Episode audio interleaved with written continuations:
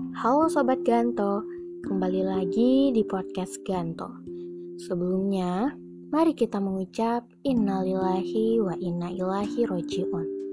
Turut berduka cita sedalam-dalamnya untuk semua korban letusan Gunung Marapi 3 Desember 2023. Semoga almarhum atau almarhumah diberikan tempat terbaik di sisi Allah.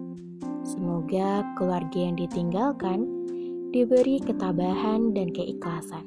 Amin, amin, ya Robbal 'Alamin. Nah, Sobat Ganto, tidak terasa kita sudah memasuki minggu-minggu ujian akhir semester nih. Sobat Ganto udah nyiapin apa aja sih buat uas kali ini?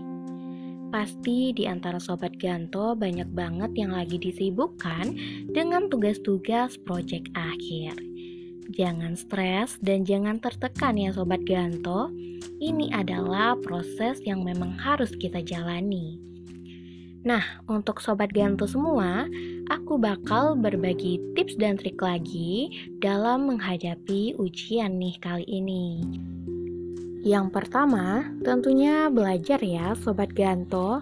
Sobat Ganto bisa nih mulai untuk belajar dan usahakan jangan menerapkan sistem SKS atau sistem kebut semalam.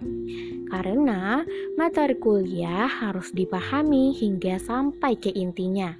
Bukan hanya sekedar hafalan saja.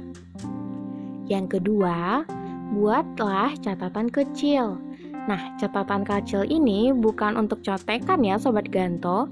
Catatan kecil di sini untuk mempermudah mengingat apa yang sudah Sobat Ganto pelajari atau poin-poin penting yang ada dalam materi pelajaran Sobat Ganto.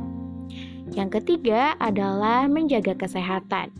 Sobat Ganto bisa nih memulainya dari hal sepele seperti minum air putih, makan buah, tidur tepat waktu, dan berolahraga. Jangan sampai di saat sedang ujian, Sobat Ganto malah jatuh sakit. Yang keempat, bersungguh-sungguh. Jangan terlalu menganggap sepele mata kuliah yang diujikan karena sesuatu yang dilakukan dengan sungguh-sungguh akan memperoleh hasil yang baik loh Sobat Ganto. Segitu dulu tips dari aku. Kalau Sobat Ganto punya nggak trik tersendiri buat ngadepin ujian akhir semester? Jangan pakai trik SKS ya atau sistem kebut semalam. Sampai jumpa di podcast-podcast selanjutnya.